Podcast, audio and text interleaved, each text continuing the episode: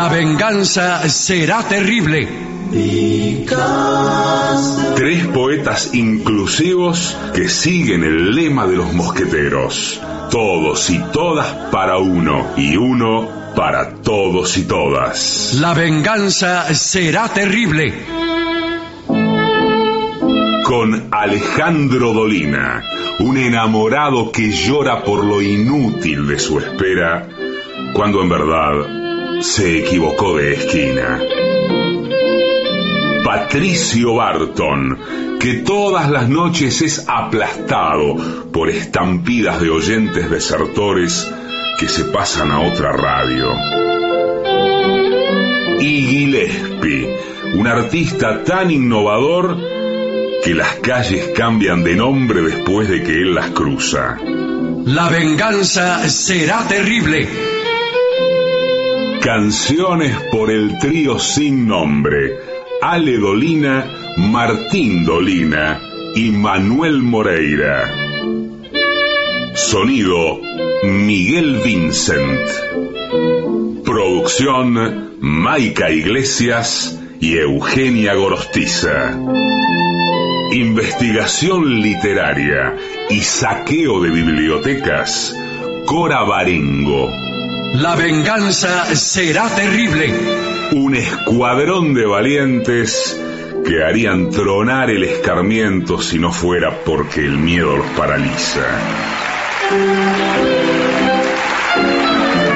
Y ya llegan, con la melena revuelta, la corbata floja y suelta y el bombachón al revés, nuestros intérpretes. Buenas noches, muchas gracias.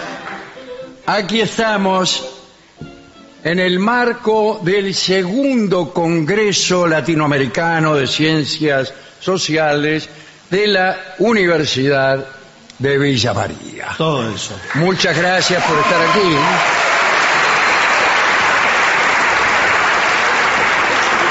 Se han pedido eh, algunos integrantes del Congreso Sí. que escribiera alguna cosa o Sí. alguna declaración. Yo me he negado para no eh, bajar el nivel académico del Congreso. Pero sí puedo decir algo, ya que hemos estado hablando de oralidades. Quizá la palabra oral tiene, como bien sabemos, la posibilidad de ser llevada por el viento con mayor facilidad que la palabra escrita. Hemos estado hablando con Paula Navarro unos momentos antes de, de comenzar la audición y los temas han sido tan apasionantes que verdaderamente me da ganas de participar del Congreso Sí, bueno, pero- y hacer un programa contestando las siguientes preguntas. Por ejemplo, ¿es posible comunicarse? Ya que vamos a hacer un congreso acerca de la comunicación, tendríamos que empezar Sí. preguntándonos si es posible. Si no es posible, evidentemente no podemos hacer el congreso Claro, se suspende. sí, y se suspende. ¿Qué es lo que yo propuse hace un rato? Sí.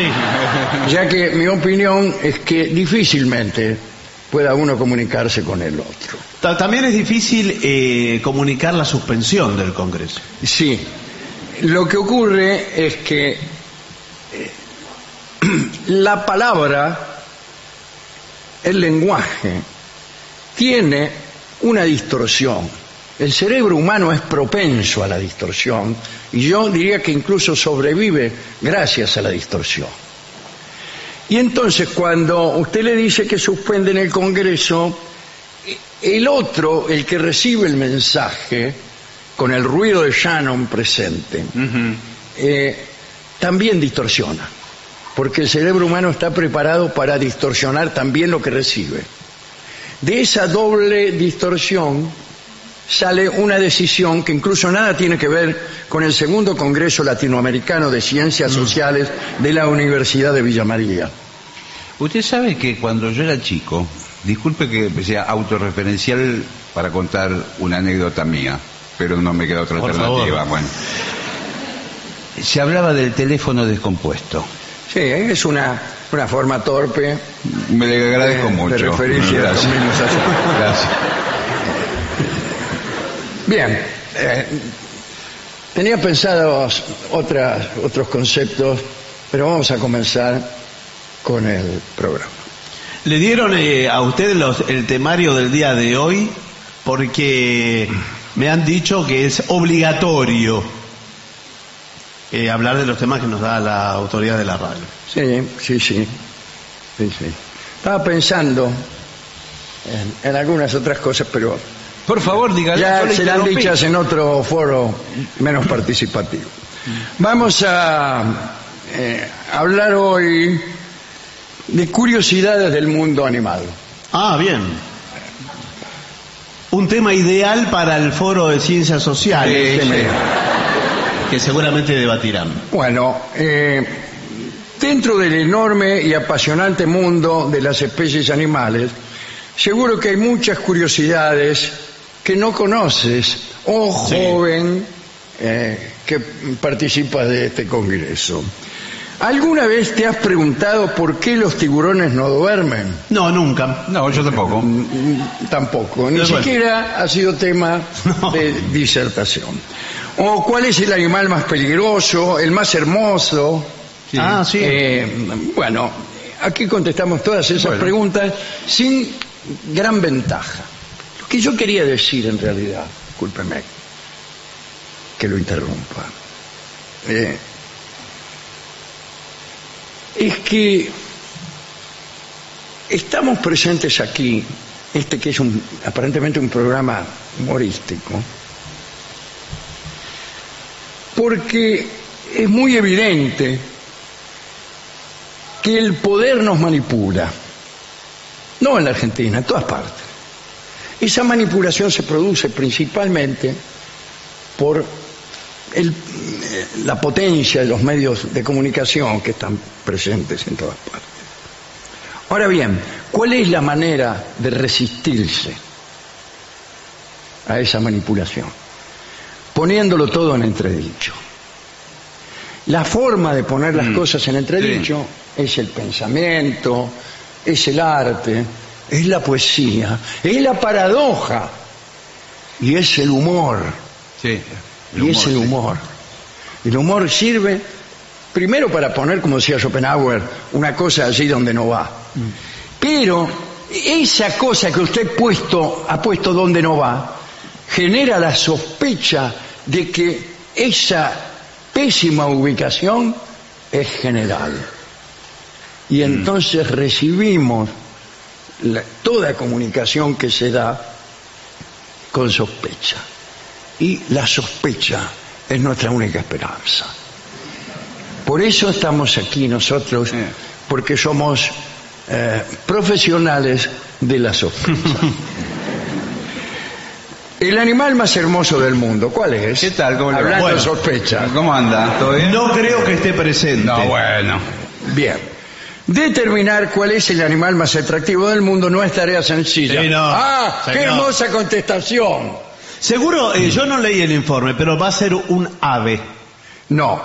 Eh, el argumento es que la belleza es algo subjetivo. Exacto. Y bueno, cosa entonces- que está por verse. Hay que ponerlo en entredicho. Sí, también. Sí. Los griegos, por ejemplo, no creían que la belleza fuera algo subjetivo. Claro. Y entonces hicieron toda clase de mediciones, descubrieron la sección áurea, Mm. etcétera, creyendo que podía determinarse mediante la medición de las orejas de un tipo si era lindo o era feo. Claro. Sí. ¿Qué querían? Seguridades querían los griegos. ¿Qué queremos nosotros? Dudas. En la duda es donde uno consigue sus mejores amigos. Y en la certeza es donde se encuentra con sujetos desagradables. Los canas que nos echan de algún lado tienen certeza de todo. Sí. El animal más hermoso del mundo eh, es ninguno, pero tenemos tres candidatos. Ah, Bueno, a entonces, ver, a ver. entonces Podemos- no diga que ninguno. Claro. El primero es el guacamayo. El guacamayo Sí. es una especie de loro, ¿no? Sí, a mí me parece una belleza vulgar. ¿Por qué? Si me Ah, permite. Ustedes esos tipos que se enamoran... Una vulgar. Que se enamoran de las personas interesantes, no, de las lindas. Digo, es, es como la- el primero que va a salir, porque entonces para eso prefiero el pavo real. Si usted me va a poner a. me pone en un brete. Sí, Yo no lo pongo en ningún brete. No, sí, me dice- Este, Acá este, todas las ideologías son válidas. Bueno, claro. Si usted prefiere el pavo real, allá ud. Eh, el guacamayo cuenta con plumas. Sí, es interesante que un ave cuente con plumas. sí. No que tenga plumas, cuenta con Sí, ellas. las cuenta. Que no es lo mismo tenerlas que contar No. uno con ellas. Uno tiene parientes y sin embargo no cuenta con No. ellas. Bien.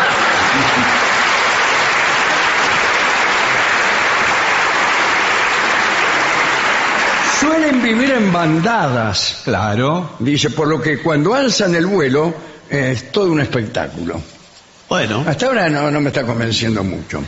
Yo sigo diciendo que es un loro el guacamayo. Sí, no, sí. no, es más grande y Y de a mí que me digan que el animal más hermoso del mundo es el loro, Sí. eh, me contamina con toda una historia de cuentos verdes, Y bueno, claro. de réplicas teatrales de loros que son eh, sorprendidos Sí, sí. en esta o en aquella situación.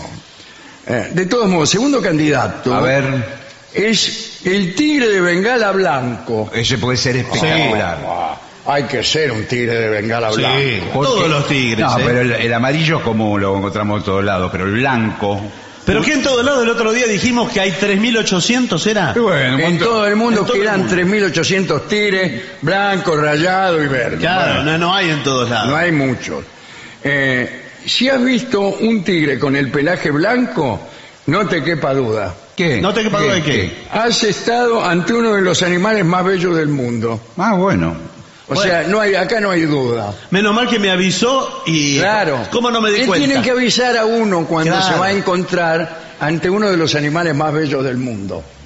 Pero vienen las decepciones, y si yo a usted le digo ahora, Sí. yo le voy a presentar tras esa cortina... Sí. Hoy. No, espere. Está el animal más bello del mundo. O el ser más bello del mundo. Vamos a hacer una cosa Sí. más amplia. Ya me gusta menos. Sí. Usted ya se va eh, conjeturando Mentalizando, claro, claro. una belleza hecha a su gusto, medida No, y pero eh, no se olvide que estamos en nombre de la sospecha. Y cuando a mí alguien me dice que me voy a encontrar con el animal más bello del mundo, creo que es una propaganda de algo. Sí, sí, sí, sí. Bueno, Estoy preparado para que me engañen. Entonces sospecho. Sensacional. Chau, ahí viene algo totalmente corriente. El cisne blanco es el tercer candidato. mm, a mí no me... no. Eh, no, no. Qué raro que haya dos aves Sí. compitiendo Lo que le contra un dije. animal tan hermoso como el tigre, siendo que las aves no dejan de ser pájaros. Bueno, sí. Pero el cisne blanco no tiene ninguna gracia, es totalmente blanco, lo único el pico anaranjado, no tiene nada. Acá no dice nada de pico anaranjado. Bueno, entonces el pico Dice, blanco. a lo largo de toda la historia se ha relacionado este animal con la idea de la belleza. Es una frase totalmente discutible, No, porque ya que estamos en tren de sospechar, Eso- tren academicista. creo que se desprende del cuento del patito feo, que finalmente era un cisne y todo esto. Eh, no, el cuento del patito feo no es sobre la belleza, No, pero es un sobre el cisne. desprecio de la familia. Bueno, sí, pero... Está empecinado con sus parientes hoy.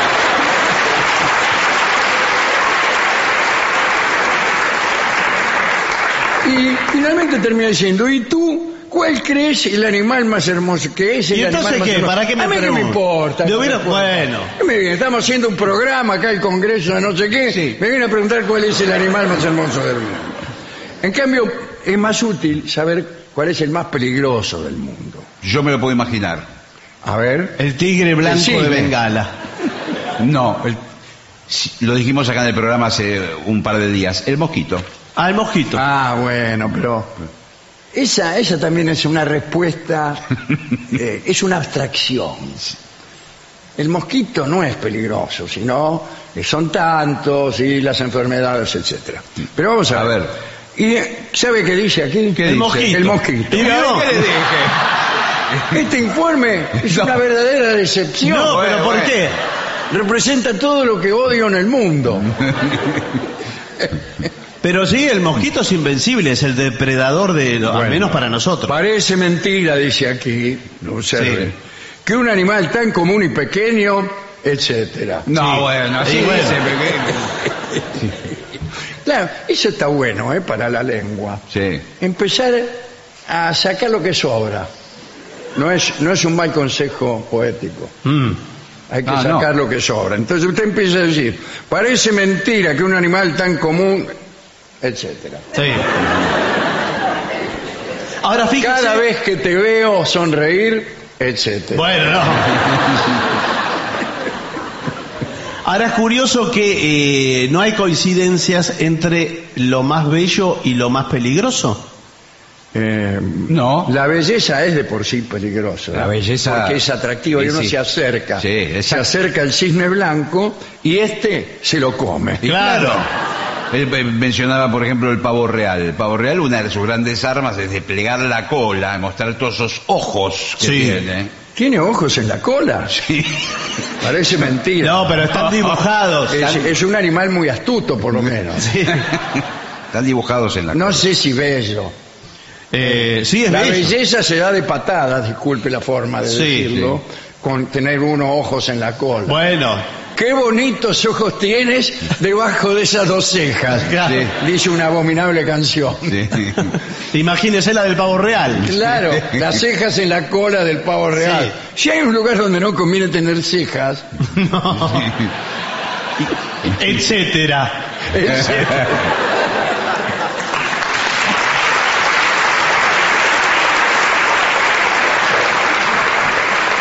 Ahora bien, un dato cierto es que el mosquito se alimenta de... Sangre. Sangre. Sí, señor. Y este animal puede transmitir graves enfermedades, Sí, señor. etcétera. Dengue, chikungunya, malaria. Bueno, no, no me satisfizo en absoluto Bueno. esto del mosquito. Yo estaba esperando un animal verdaderamente peligroso. Sí. Sí. Animales que duermen de pie. Bueno, pero- los vigilantes de provincia, por Bueno, No, no, pero... Una calle, un farol apagado, un tango, una vandaliza y un vigilante en camisa que está durmiendo parado. no, mire. Bueno, ¿Puedo aventurar un, un animal para Sí. mí? La lechuza. Cruz Diablo. Nunca Sí, vi una lechuza efectivamente. acostada. Pero eh, en las aves chicas no se sabe si están paradas. No se Ah, sabe. bueno, bueno. No, pero medio que se. Usted, la gallina, Sí. en, en su- en el palo del gallinero, Sí. ¿está parada o sentada? No, se, se ¿Sabe arrodilla. Porque Se arrodilla. está como arrodillada, Claro. discúlpeme, ¿no? Sí, bueno. Sí, to- Bueno, todos esos pasos. Vamos a ver. Eh, hay una amplia mayoría de las aves que descansan de pie Bueno. y muchas otras especies, entre las que se incluyen los caballos. Los caballos duermen de pie. Qué raro. ¿y por qué No, no se sabía eso. caballo? Yo vi la obra. No, eso es los la obra de árboles. Alejandro Casona. No, los árboles Los mueren de caballos pie. mueren de pie. No, no, es otro. Las vacas, los flamencos. Me Yo parece le que iba a los decir- flamencos no solo duermen de pie, sino que se paran en una pata. En uno solo. sí, en una sola pata. Esta. No, bueno, la del flamenco. Bueno, las jirafas también duermen paradas. Sí, la jirafa también. Y los patos, pero el pato es un ave, acabamos de decir. ¿Usted conoce a los hurones? Yo sí. Sí. Muy bien. Es peligroso. Duermen 18 horas por día. Sí, señor. Si quieres tener un animal de compañía con el que podés jurar, jurar no, ju- jugar. Jugar, Y sí. jurar también, porque uno le puede jurar Bueno, sí, ya empezó. cosas a los hurones ¿Y qué le- que son inocentes, se ¿Y qué- creen todo. Sí, Pero... te lo juro. Bueno, entonces no, no. Prácticamente- No compre un hurón. No, porque está todo- duerme todo el día. Sí. Sí, eh, pero el hurón tengo entendido que es, pu- es como una rata larga. Sí, y Sí, es sí. más, En japonés, hurón quiere decir rata larga. Bueno, no sé. O me pareció a mí. usted sabe que pu- pueden llegar a ser parientes, pero el hurón es enemigo total de la rata y se alimenta de ratas. Eh, prácticamente para una rata Y lo entonces, peor- ¿cómo va a ser una rata larga? Bueno, eh, No, Es porque tiene el es como- aspecto, es como una cruza de Comadreja, rata, comadreja. Rata, comadreja y, y babosa gigante. digamos. Bueno, qué bien. Eh, o sea, como una gran babosa, pero con cara de rata y, y- Nadie y- tiene hasta ahora, oyéndolo usted, ni la más mínima No, idea. No, bueno, pero sí. de cómo demonios es Le digo, burrón. si usted lo ve de lejos, Un rato largo, dice usted. No, rata larga. Ah, perdón. si usted lo ve de lejos al hurón, es No lo muy, ve. bueno, es muy parecido a un perro salchicha. Ah. Sí. Bueno, Eh, Más lindo, inclusive. Eh, cuando uno ve al animal a la suficiente distancia, Sí. puede ser, el parecido lo puede decidir uno. sí, Bueno, sí. sí, es verdad. Bueno, otro dato. Hemos hablado del hurón que duerme todo el día. Bueno, los tiburones, ¿Qué? como se ha dicho, no duermen. Pero, no, y por eso producen tanto daño. Y claro, están alertas. Claro, porque no solo se comen eh, a las personas, sino que nunca descansan. Si durmieran, se comerían mucho menos personas. Y Bueno, sí, bueno, sí. claro, pero Tampoco se comen tantas.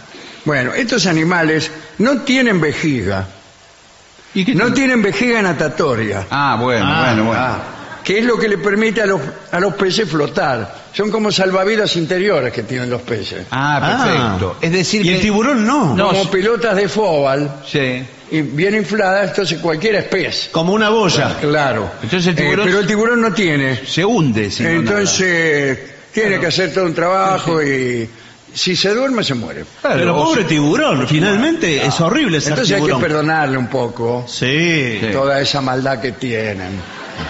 Imagínese que usted no pudiera dormir, ¿qué haría? Se comería a los seres humanos en las playas. sí, señor. si ya con insomnio me, me levanto Claro. para comer cualquier cosa, imagínese tiburón. Eh, para poner remedio a esta situación, digo al ti- tiburón, la naturaleza eh, ha hecho su parte. Estos animales alternan periodos de inactividad durante los cuales solo duerme una parte del cerebro Mm. Ah. y la otra sigue viva. Sí, eh, ¿Cómo hacen eso? Eh, y bueno, sí, porque usted vio. eh, buenas noches, gracias Sí, por claro, invitarme ¿qué a este prestigioso ¿Cómo programa. ¿eh? Lo hemos invitado a este congreso, segundo congreso Sí, y además de ciencias la- sociales Sí. eh, de la Universidad de Villa María, eh, por sus conocimientos sobre eh, peces. No, primero quiero aclarar que soy neurólogo. Ajá. Hombre, la misma cosa. Bueno. y Así con, con la distorsión del cerebro del que emite del que recibe, neurólogo, Sí. pescador, es lo mismo. para que se entienda, para que lo podamos entender todos. Claro. Sí, sí. Eh, el cerebro, al que usted hizo referencia, tanto en el tiburón como en cualquiera, tiene partes. Blandas. eh, bueno, Duras. sí, no. Partes que. Más o menos. No, no, señor, espere. Bueno, que cumplen determinadas funciones. Usted, por ejemplo, para tomar la copa de agua, Sí. es una parte del cerebro. La No otra, me diga. Sí, si usted la tiene dormida, Sí. eh, no No puede, puede tomar agua. No, no. No puede tomar agua. Claro. Ahora, si a usted se le despierta, etcétera. esa, bueno,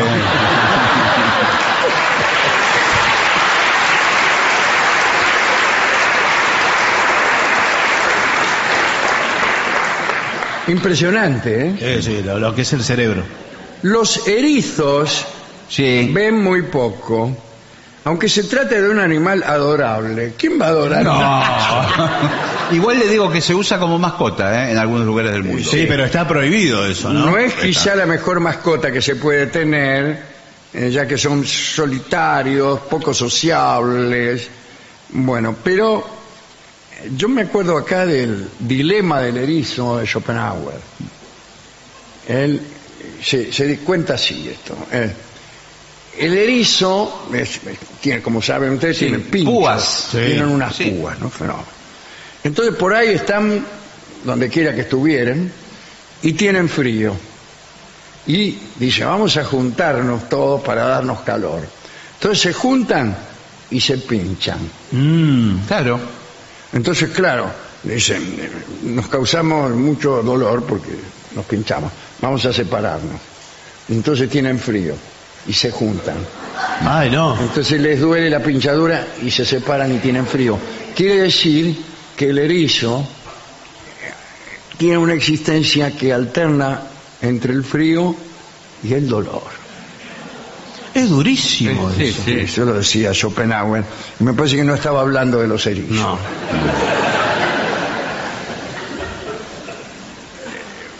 A ver, Este, esta, cuidado, es, es un poco fuerte bueno, Ah, esto.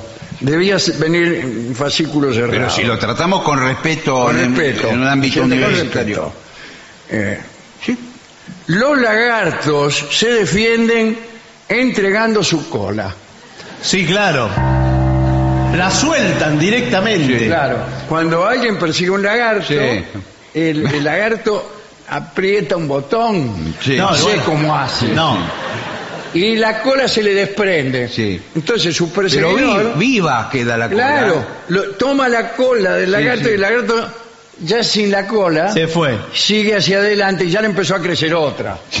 Ah, ¿le crece otra? Sí, sí, sí. Ah, bueno, bueno. Y así eh, va de, de cola en cola.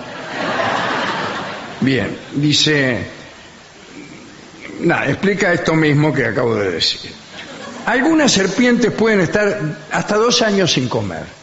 Ah, es mucho tiempo. Sí, pero Sí. cuando comen, cuando Ah, se cumplen sí. los dos años, Sí, ese día salen, olvídese. etcétera. Sí. Dice, Se lo come entero. tener una serpiente en casa no es algo muy habitual. No, pero hay también Ni gente siquiera que es tiene. voluntario. No, no, no.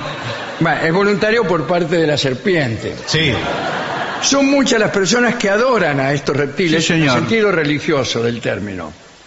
No, no, en el sentido Tampoco, que le cada tocó. vez hay más Y jóvenes. deciden convertirlos en sus mascotas. Exactamente. Y acá dice, ¿sabías que algunas especies pueden estar hasta dos años sin comer? Claro, si lo pusiste en el título. Claro. Sí, bueno. Pero lo vuelve a decir, lo desarrolla y lo vuelve a decir.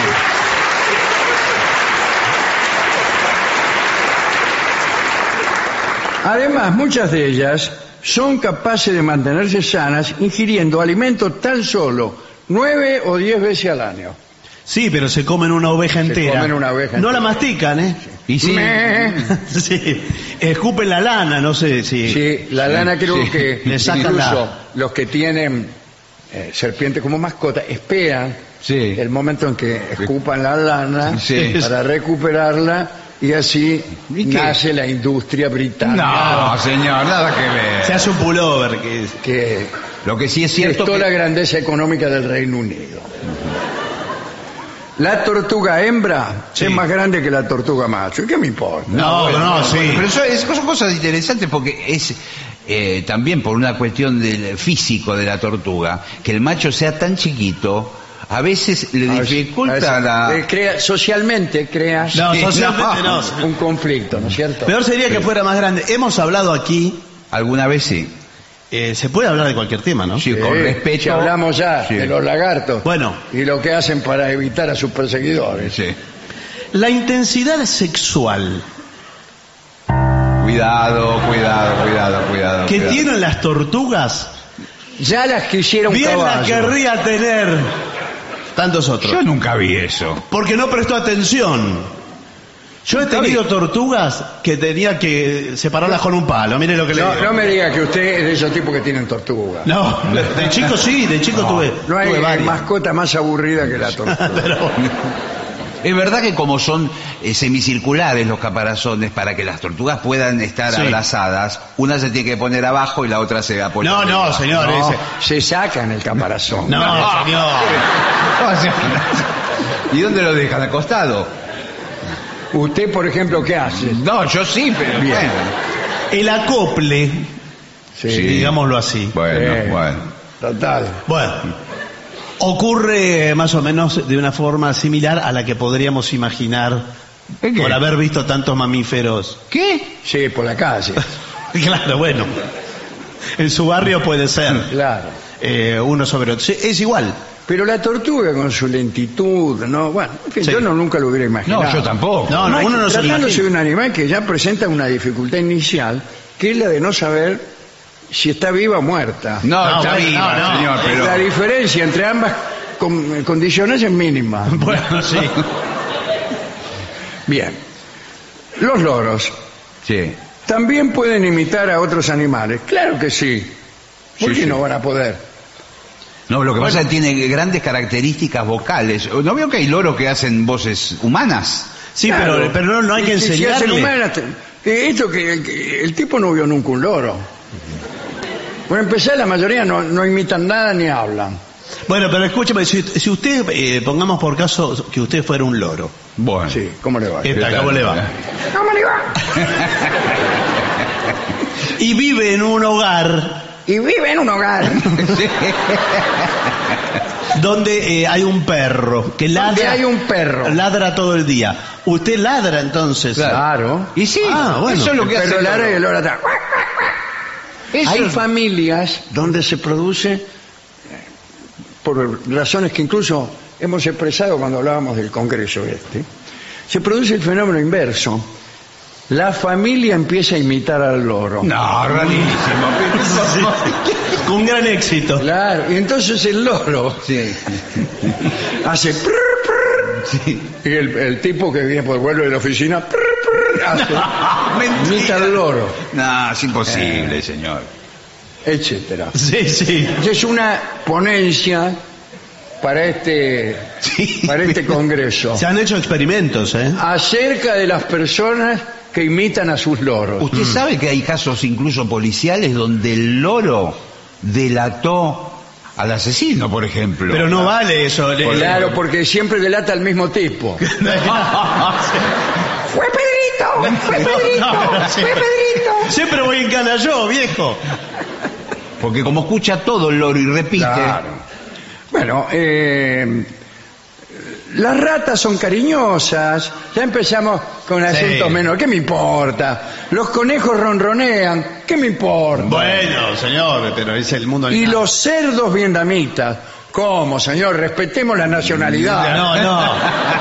Los cerdos que viven en Vietnam. Ah, Eh, pero- ah, no, no, no, no. lo ha mejorado mucho. No, bueno. pero- pero- Vi lo que acabo de decir acerca del lenguaje. No, pero escúcheme, se llaman vietnamitas porque es un tipo de cerdo muy especial que tiene el tamaño pequeño para ser una mascota. El cerdo vietnamita se usa también como mascota. Ah, es ese todo Un chancho rosadito. es un chancho. no, chiquitito este, parece una alcancía. Sí, Bueno, cuidado con ponerle moneda, ¿no? Porque- Sí, sí, sí. Eh, yo tenía un amigo que eh, tenía un perro que se comía las monedas. ¿En serio? Y que había una moneda al suelo, al suelo y el perro se las comía. Y este amigo resolvió usarlo como alcancía al perro. No, Y claro. Bueno. Y el perro con el tiempo se fue poniendo muy pesado. y sí, ¿qué le Sí, parece? se arrastraba, pesaba como 30 kilos nada más que de moneda. Y bueno, un día se quedó sin trabajo mi amigo. No, no, no me, no me que- Eh, habló con la mujer No. y le dice Rosa Sí. eh, tenemos que romper la alcancía No, por... etcétera No, bueno. Bueno el, el cerdo vietnamita no huele mal ¿Vio? Ahí está. no huele mal es habitual que eh, los chanchos eh, se asocien con suciedad y mal olor Mm, sí. ¿eh? sin embargo el cerdo vietnamita no suda ¿Qué tal? ¿Cómo le va? ¿No suda? ¿Qué tal? ¿Cómo le va? Tenemos a un representante de Japón. Muchas gracias. Toshiro no suda. Eh, no, es- Sí. era mucho mejor otro nombre. Sí. No, bueno, pero no. Ni, claro. Bueno, no entra en contacto eh, con, con sus propias heces. Bueno. aunque, bueno, cerdo va con C, en principio. Bueno, sí, no, no. ese se refiere a los excrementos. Eh, y no huele mal. Pero sí, aquí está, si decides tener un cerdo vietnamita en tu casa, será importante que lo bañes una vez cada tres meses para mantenerlo limpio. Bueno. Lo, eh, lo lindo es, bañar, es bañarse uno con el cerdo. Sí. Sí, Se sí, llena claro. la bañadera y junto con sus juguetes de Lo baño, tiene, sí. Mete Usted- el cerdo. Usted sabe que es un, es un cerdo que prácticamente no tiene pelo, tiene muy muy poco pelo, es, es rosado, es como si fuera... que- Al final, eh, claro, ese, huele, huele es bien. como un bebé, como un bebé. Eh, El bebé no huele bien, lamento Bueno, que pueda bueno. decir. Ahora no sé cómo no, no aparecen fragancias de desodorante de ambiente. Para, para cerdos vietnamitas. Claro, que, no, que se llamen cerdo vietnamita. Vio que hay bien. ajuar de bebé. Claro, con esas propagandas. Brisas de montaña. sugerentes que aparece toda una cosa. Me parece una mina caminando de acá. Sí. Sí, con cara de mala. Sí. Cruzando las patas y cara de mala, que es el, eh, el estilo de las modelos. Sí, cruzan un poco la Claro, pierna. Y después aparece un tipo en un auto raro. Sí, sí. Y el locutor que dice, cerdos vietnamitas. La fragancia que estabas esperando. Extraordinario este informe. Y muy completo, la verdad. muy completo. De, eso sí, de diverso interés. Sí, sí. A mí no me interesa mucho cómo huele el cerdo vietnamita y en cambio me interesa mucho eh, saber cuál es el animal más peligroso. Sí. Ahí quedaron muchos afuera, esos animales. Quedaron peligrosos. Sí, quedó afuera. Parece, yo creo que ah, no es casual esto. Esto que decimos que somos manipulados todo el Exacto. tiempo. Claro. Cualquier texto es solamente un intento de manipulación por parte incluso del escritor. Sí, claro. Lee uno. Era la mejor y la peor de todas las épocas. Comparado con Ah, qué? sí, señor Dickens, Sí. está tratando de manipularme. Bueno, pero entonces Por no... eso no puedo leer ninguna novela. Bueno, no, no, pero en algún momento tiene que suspender su, su sospecha. En este momento. Eh, claro. Voy a suspender la lectura de este opúsculo para pasar inmediatamente a otro más musical.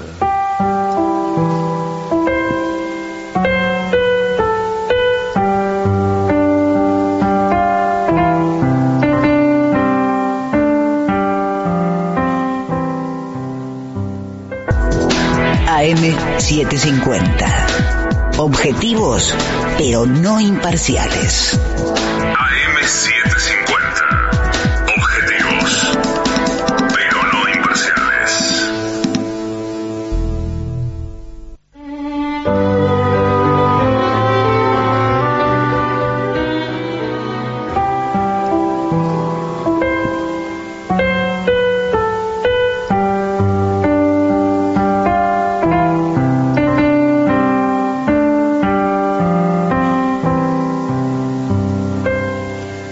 Algunos han oído hablar de Carlo Gesualdo, No. un brillante asesino, pero compositor. ¿Cómo? Bueno. Ah, no. Al revés, él tiene que ser. Un brillante compositor, pero asesino. Claro, bueno, bueno. Carlos Gesualdo nació en 1566 en Venosa, Italia.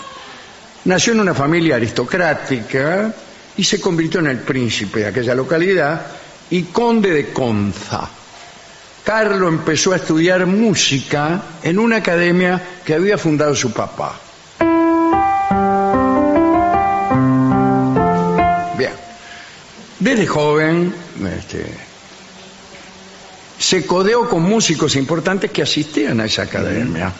Recibió clases de composición, de laúd, pudo experimentar con la música y hacer cosas muy avanzadas para su época. Fue uno de los mejores laudistas de su tiempo. Eran, él cuando componía, eh, componía para la voz. Yo les recomiendo que escuchen las composiciones de Gesualdo. Nunca escuché. Las más famosas son sus madrigales. Son canciones a cinco voces. Este, Por ejemplo, la, can- la- la música que escuchamos ahora por la radio es un canto o, o un instrumento que canta una melodía y un acompañamiento. Sí, exacto. En, en otro tiempo no era así, pero eso fue un poco después. Estamos hablando de antes de Bach, Claro, claro. antes de Bach, antes del clave bien temperado, Claro, exacto. que en realidad es el clave mal temperado. Bien, eh, eh, si usted las escucha, va a decir, pero este no puede ser del siglo XVI, porque hay disonancias. Claro que no, que eso vendría mucho después. Vendría mucho después. Eh, vale la pena escucharlo. Punto. Cuando tenía 20 años, Carlos se casó con su prima. No con su prima Barton, No, no. sino con la prima de él, María de Ábalos, que era cuatro años mayor que él. De ese matrimonio nació su hijo Emanuel Pero, poco tiempo, María conoció a otro hombre, Fabricio Carafa. Carafa no es una expresión. No, señor, es un apellido. Es el apellido de Fabricio. Sí. No es que yo haya dicho No. Fabricio, caramba. No. Fabricio Carafa, que era duque de Andria y conde de Rubo. Y ella se enamoró perdidamente de él, aunque los dos estaban casados, porque Fabricio también era casado. Parece ser que a Fabricio también le gustó María y empezaron Mm, una relación en secreto. A todo esto Gesualdo, que no era ningún gil, se dio cuenta de lo que estaba pasando, pero no dijo nada. Y planeó en silencio su venganza. El 16 de octubre de 1590, vivían en Nápoles ellos, en aquel momento. Vivían en Nápoles, en un palazzo que ahora se conserva. Se conserva pero un pedazo. ¿Sabe por qué? Porque la ciudad de Nápoles está más alta que antes. Ah, ah. Y eh, en, en las casas muy antiguas faltan eh, los dos primeros pisos. Empiezan del segundo piso. Pero el palazzo está. Primero y segundo piso eh, empiezan por el tercero. Bien. Gesualdo le dijo a María que se iría unos días a casar con su primo y que si ella necesitaba algo le iba a estar en el bosque.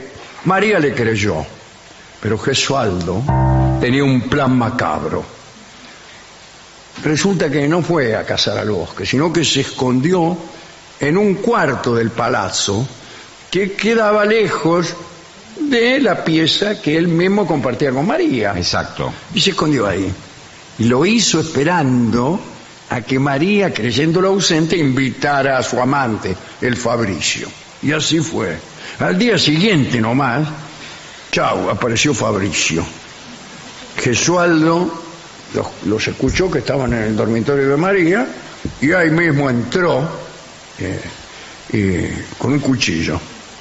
Y además, por si acaso, llevaba también una pistola. Bueno, ¿por qué no usó la pistola mejor Bueno, primero la mató a María frente Sí. a Fabricio y después le pidió a Fabricio que se pusiera la bata que María traía, Mm. que por supuesto estaba llena de sangre, y entonces le disparó un tiro con la pistola.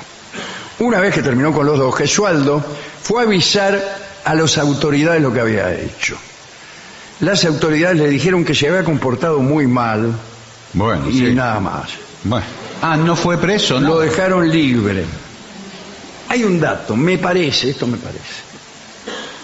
Había cierta tolerancia para lo que se llamaba el crimen pasional, Mm, ok, entendí. especialmente para el caso de que el hombre encontrara infragante a su mujer con Fabricio o con cualquier otro. Vamos a aclarar. Pero eso sí, tenía que cometer el crimen él mismo con sus manos. No podía mandar Claro, a un asesino. Bueno, como quiera que sea, no, no- no estoy seguro de que sea exactamente como yo digo, pero no le dijeron nada. Eso sí, le recomendaron que se fuera de Nápoles, por aquello del que dirán. Y él se instaló en un pueblo que se llamaba Gesualdo, donde él tenía un castillo que era de él. Se instaló ahí. Y ahí quedó. Era un tipo lunático, excéntrico, perverso, cruel. Y, y solo le interesaba la música. Tocaba y cantaba, tocaba y cantaba. En lo musical estaba interesado en encontrar nuevas formas para expresar la música y conmover a quienes lo escuchaban. Y estaba muy interesado en los textos también. Entonces, las cinco voces cantaban textos. Perfecto, que él también escribía. Gesualdo eh, este, empezó a imitar también a un músico de Ferrara que se llamaba Lusacci.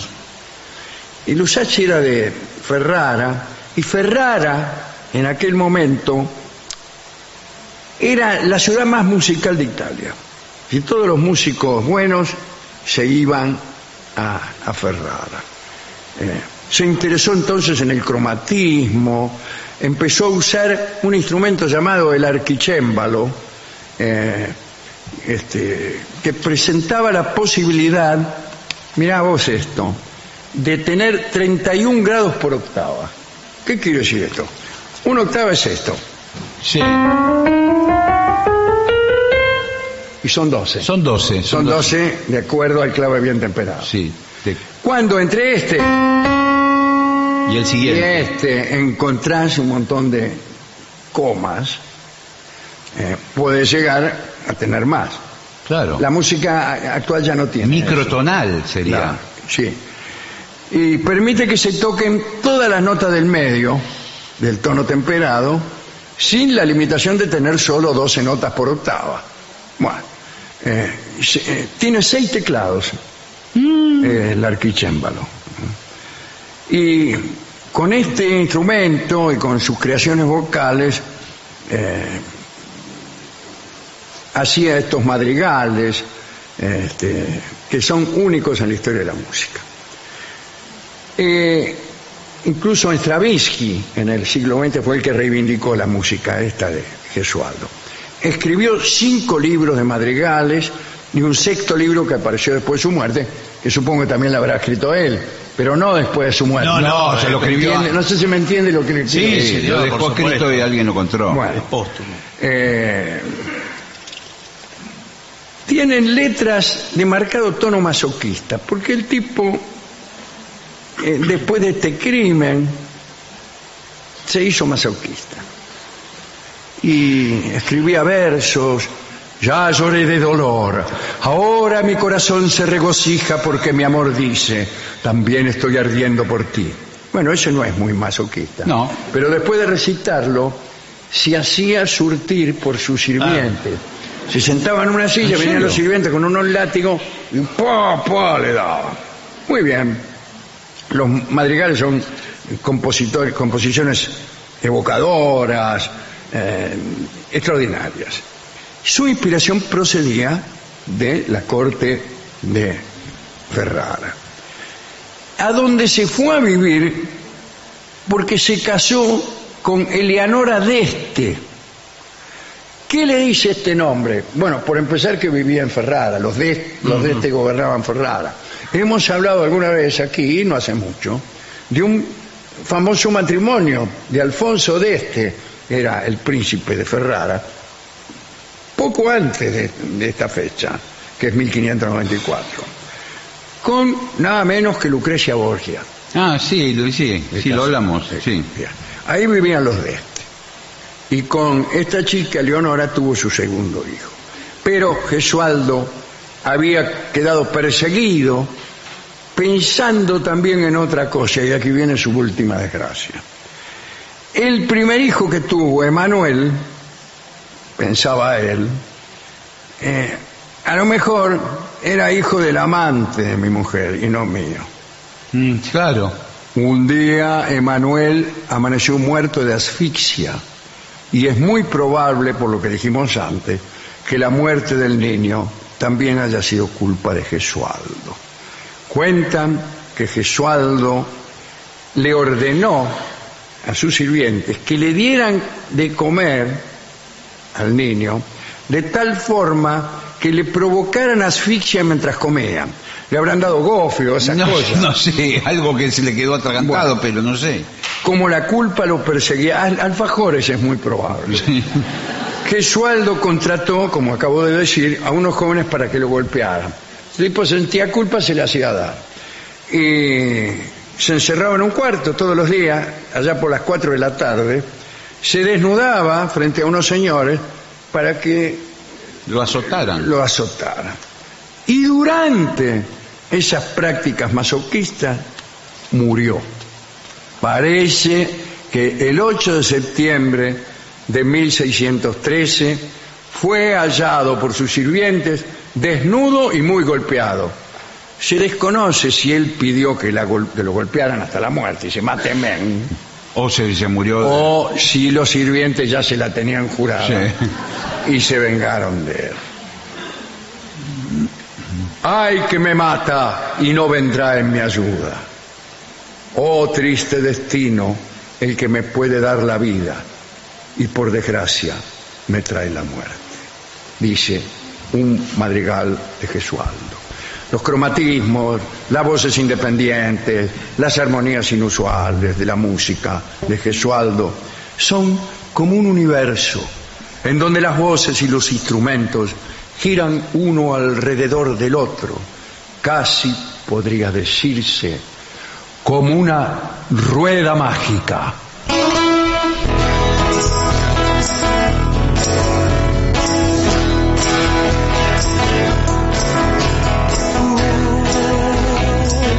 Recuerdo desde África un sueño con el Liverpool bar y ella que siempre se va.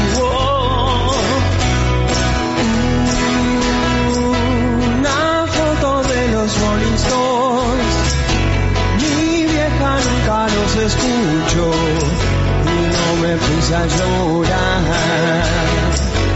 No. los días en cualquier lugar, perdido en una inmensa ciudad,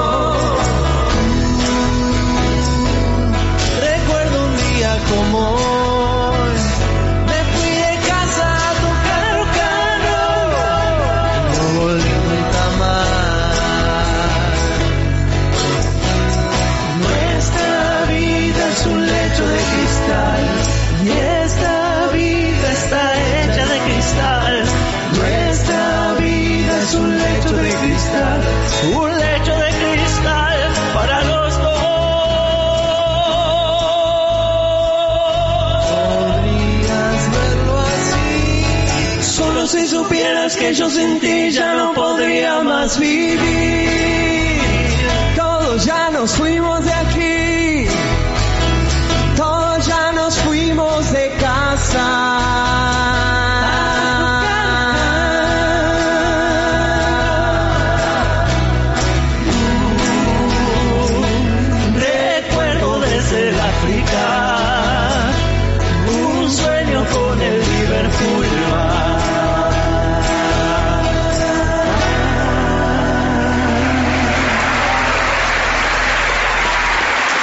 Es el trío sin nombre. ADUNILAM, la Asociación de los Docentes de la Universidad Nacional de La Matanza. Una organización creada con un solo y claro compromiso, defender la Universidad Nacional, pública, gratuita y de calidad. AM750. Objetivos, pero no imparciales.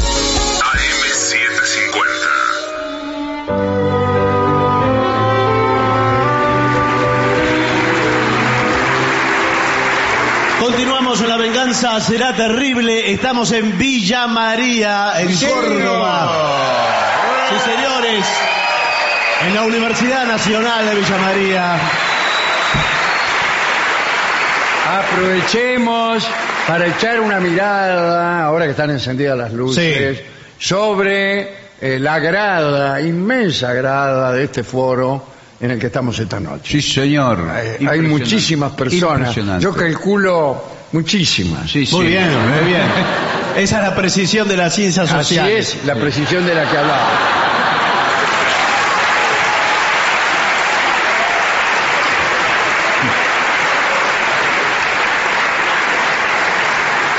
Muy bien. Señoras, señores, este es el mejor momento para dar comienzo al siguiente segmento. Temas de conversación interesantes. Fue una de las ponencias del Congreso. Sí, claro. ¿Te gustaría iniciar una conversación con alguien, pero sientes temor de que se agoten los temas de que hablar? No. Bueno, pero tiene que decir bueno, que pero- sí. Lamentablemente vamos a hablar No, de pero No, señor, pero tiene que que- decir que sí. ¿Qué pasa? típico de la radio. Alguien me Bueno. pregunta que la radio hace eso. Te pregunta cosas Sí. a vos que ni siquiera sos la persona que ellos creen que sos. No, bueno, y Señora, no soy una señora. Bueno, claro. ¿Le gustaría, u- señora, usted que va de viaje? No voy de viaje, no solo no soy una señora, no voy de viaje. ¿Necesita un buen crédito? No, grita uno Bueno. y arroja el aparato por la ventana. No, pero señor, es una pregunta retórica para Exacto, dar eh, eh, para dar espacio a todas las narraciones. Eh, o quizás, sigue el tipo que no escuchó lo Sí, que acabo sí, de bueno. decir. Quizá estás planeando alguna cita con alguien y sientes nervios sobre no ser lo suficientemente elocuente. Suficientemente elocuente Es mucho, ¿eh? es terrible Sí, para sí. una radio. Sí. ¿no? Para mantener la conversación fluida. Bueno, ve- veamos cuáles son estos temas interesantes de conversación. Con nombre y apellido. Tal tema, tal tema. Muy bien. Perfecto, muy Primer bien. tema, hobbies. Efectivamente. Sí. Yo siempre hablo de mis padres. No, No, no, hobbies hobbies. no. mi padre. no, hobbies. Mi hobby me fajaba con los No, señor. Es un tema interesante. No, señor, hobbies. Eso es, es- es muy lindo porque, por ejemplo, uno dice, yo colecciono libros. Ese no es un hobby. Eh, Para malo es que los colecciona y no los lee. Claro. Primero O sea- los colecciono, después en algún momento Digo, lo si voy a me leer. pongo a leerlos no tengo tiempo para coleccionar. es que no, pasa bueno. eso. Bueno. Pasa eso. Hay Yo gente- que eh, los coleccionistas de chapitas de gaseosa, de botella de Ah, gaseosa. sí, las leen. Eh, no, bueno. Yo he leído muchas chapitas de gaseosas. Yo, por ejemplo, Y si tengo... me acuerdo una, Indian Tonic Cunnington, Sí. 260 centímetros. Sí, cúbicos. señor, claro. Era esa. Mira. Bien. Eh, cuando descubres los intereses de una persona y las cosas que le apasionan, etcétera, Sí. eh, los hobbies son siempre un tema interesante de que hablar. Sigue, sigue sin argumentar mucho. Eh, ¿Cuáles son los hobbies? Pero, pero Bueno, tiene que tener alguno. hay muchísimos. Si ¿de qué va a hablar? Si no lo tiene, se lo tiene que inventar. Ah, bueno. Bueno, claro. Se lo tiene. Yo cada, cada, cada vez que salgo con una dama, Sí. me invento un hobby. Pero si usted tiene algún hobby, seguramente. ¿por qué Salir tiene que- con damas. Bueno, Sí, claro. hay muchos, por ejemplo, de nuestra edad que se les ocurre... De la suya será. Cállese, por favor. Que se, les, que se les ya ocurre... no les da ni para coleccionar. No. Que a nuestra edad se les ocurre comprar una moto. Sí. Con todo el traje de cuero y todo. Y empezar a hacer viajes en moto por la ruta. Como hobby. Claro, siguen ro- forman parte de grupos inclusive. Sí, sí, el grupo Claro. motoquero. Porque Los, se- Los Ángeles de la Muerte. Bueno, Bueno, por- 1928. no, se juntan también a mirarse las motos el uno al otro. ¿Veo Sí. que ahí pasa Eh, eso? sí, yo he visto eso. Y dicen, qué buena moto. Mira esta, mira esta. Se juntan a mirárselas o a mostrárselas. Las dos cosas. Bien. Ya sean deporte, fotografía, literatura o yoga. Bueno, ¿eh? Sí. Eh, nada, con eso. eh, Lo que pasa que es interesante el informe, cómo lo plantea, porque uno arranca de un tema que no puede ser polémico, no puede generar una discusión. Claro. Claro. Si usted colecciona estampilla y yo toco el violín, Claro, eh, no podemos, juntarnos. Bueno, pero no, vamos a discutir. no, el tema es cuando usted junta animales, por ejemplo. Bueno, sí, hay. tiene guardados adentro del ropero. Bueno.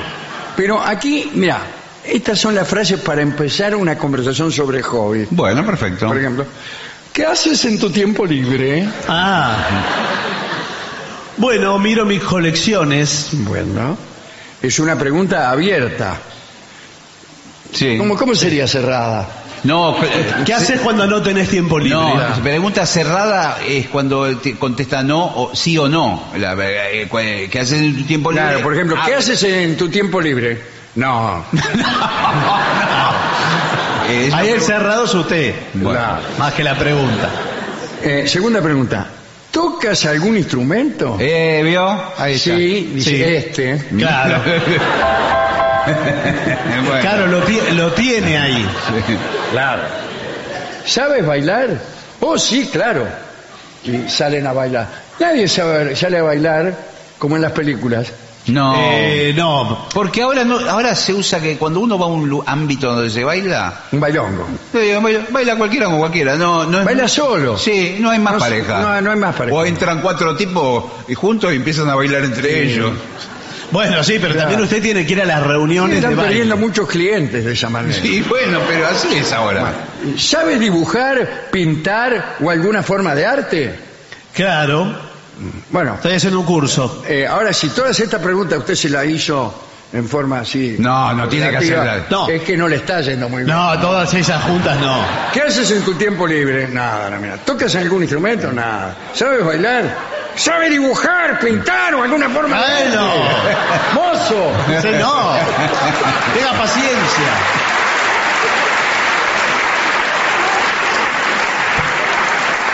Bueno, pero como tema de conversación está bien. El trabajo también. Es un tema de conversación. Sí, Sí, no si, tanto, Si ¿eh? no se pone obsesivo y empieza a hablar del trabajo, Claro, del trabajo, del trabajo, del quejarse. trabajo. Eh, no saber lo que me pasó el otro día. No. Resulta que yo estaba, yo atiendo la fotocopiadora, güey. Sí. Eh, y me tiene mucha envidia. Bueno, Eh, bueno, sí. pues. Eh, bien. No, no hablé de trabajo. Eh, Sí, o contarle si el trabajo es lindo, es un buen trabajo, gana mucho dinero. Está bien, pero cuenta un poquito ese. Pero es el primer tema de pero conversación cuidado, esto. sí. Eh, cuando usted sale con una dama y la quiere impresionar, Sí. no está mal. Sí. Por eso. Antes que nada te quiero decir esto. ¿Qué? Eh, yo trabajo, Claro. Soy CEO. eh, ¿soy qué? CEO. Cero sos vos. Cállate. Soy CEO de una empresa. Es Ah, CEO. CEO. The CEO. Bueno, no, yo trabajo, soy eh, subgerente de una empresa. Ah, bueno. ¿Una empresa importante? Eh, relativamente importante, está destinada a ser importante. Bueno, pero... Y bueno, te quería avisar nada más que para que sepas con quién estás hablando. No, bueno, pero. No, bueno. Sí, bueno. Con un imbécil.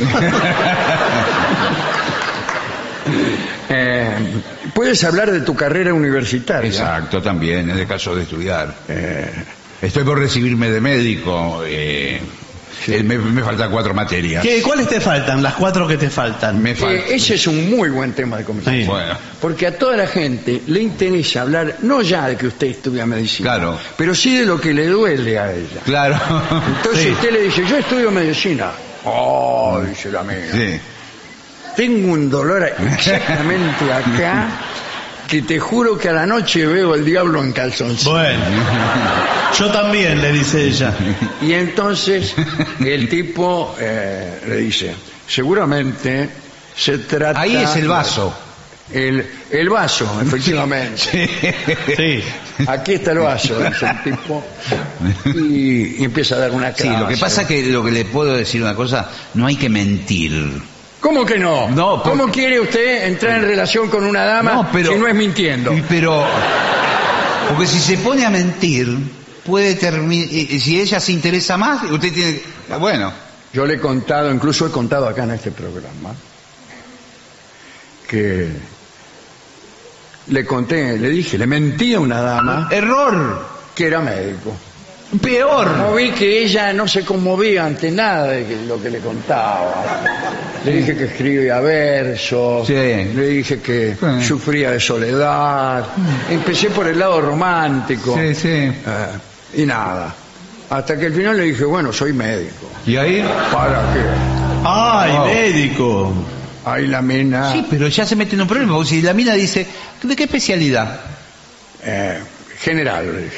Bueno, Clínico, médico Clínica, clínico. clínico, efectivamente. Muy bien. sí. Yo seguí por otros caminos. No trató de meterse. No, no traté ese tema específico. Dije, eh, ¿qué cosa cuando dos almas gemelas se juntan? Sí. Eh, ¿Qué le parece si vamos a otro lugar? Bueno, Sí, bueno. bueno, qué rápido que va. Eh, Bueno, lo que sea. Y empezamos, tuvimos una relación. Empezamos a salir. Claro. Se hizo Bueno. mi novia. Bueno, lo felicito. Lo felicito, pero le- igual le digo que tiene un problema. Eh, Porque hay una mentira. dígalo, ¿cuál es el problema? Que usted dice que es médico y no es. Los primeros días no sucedió nada. Hasta que ella me consultó acerca de un dolor, Sí. de otro. ¿Y usted qué yo decía? iba saliendo del paso porque uno ha oído hablar de alguna cosa. ¿Y salía qué? del paso. Y empecé a estudiar un poquito. Me compré un libro que decía nombres de enfermedades. No, bueno. Cada enfermedad y cómo curarla. ¿Qué dice que us- usan todos los médicos? Y bueno, sí. Un librito así que dice enfermedades y dónde mandar al enfermo a hacer estudios. Sí, Y te aprendés eso y sos médico. sí, sí.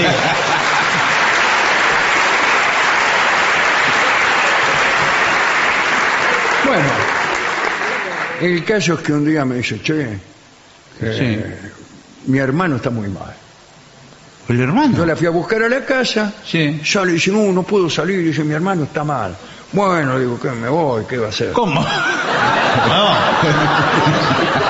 Usted es médico, usted tiene- tiene- ella le va a si es médico, reclamar. tiene Dice, que- no, vení, vos, vos sos médico. Ah, sí, le digo, sí. Eh, me lo encuentro al hermano. Eh, entonces le empecé a tocar. ¿Duele? ¿Duele? Me decía siempre que sí. Eh, eh, se codeaba mi novia con la hermana. Sí, sí. Estaba ahí mirando. Lo que sabe este muchacho. No, bueno. Eh, y bueno, ahí saqué un talonario que yo tenía, Sí, ¿y qué? que era de una lavandería. Sí. Y ahí le escribí una receta. ¿Y qué receta? ¿Qué le recetó? Paracetamol. No, bueno, no. Tiene algo más severo. Bueno, pero se le pasó, por lo menos. ¿Qué se le pasó? Bueno. Bueno, me empezó a recomendar a sus amigas que se enfermaban. No, pero... Y yo cada vez compraba más libros, más libros para salir del paso. Me recibí de médico. Lo felicito, finalmente. Y sí que la mejor forma de sostener una mentira es convertirla en verdad. Lo que pasa es que si usted, Es así. si usted empieza con una mentira, a los dos minutos son dos mentiras, y a los tres Sí. minutos son... Porque para sostener una mentira necesita otra mentira. Sí, sí. Y llega un momento que tiene que inventar toda una vida. Esto, eh, eh, hay momentos que a las personas que hacen ese- esa clase de procedimientos no saben ni por qué calle ir. Porque Que Ya te- se cierran todos los caminos. Claro. Aquí no porque va, va a descubrir esta mentira. Allá no porque va a descubrir esta otra. Claro. Bueno, es tremendo. Así que háblele de otra cosa. Eh, ¿Te llevas bien con tus compañeras de trabajo? ¿Amas tu trabajo o, los, o lo haces por los beneficios? Eso es una buena pregunta. Eh, sí. Eh, incluso para un programa de televisión. Suponga que yo soy Novarecio. sí. Sí, bueno. ¿Usted lo hace por los beneficios Eh, o ama su trabajo? Eh, Barton, querido, Sí. ¿amas tu trabajo o lo haces por los beneficios? Eh, las dos cosas. Gracias. Ya, de Un gusto tenerte aquí. No. ¿Qué países o ciudades han visitado? Eso es- Hermosa. Muy bien. Hermosa pregunta. Y Y sobre hay todo... también para mentir. Nótese que todas estas preguntas son una convocatoria, una No, inducción pero- no, pero- irresistible a la mentira. Sí, pero A espere. usted le pregunta, ¿qué países o ciudades ha, ha visitado? Usted dice, bueno, ya le están desfilando Pero no. ciudades que usted oyó nombrar. Pero no es así, porque usted dice una ciudad, a ver, diga una ciudad que viajó. Bueno, mm, eh, Moscú. ¿Moscú? Yo hice el posgrado en Moscú. ¿En qué parte? ¿A qué parte fuiste de Bueno, Moscú? en la parte de atrás. en el Gran Moscú. de- Habrá sido a la capilla de Lenin. ¿Qué, qué capilla era? Yo sí, el pero- mausoleo de él. Usted tampoco, fue a Moscú. Pues, Usted Moscú cuando fui yo.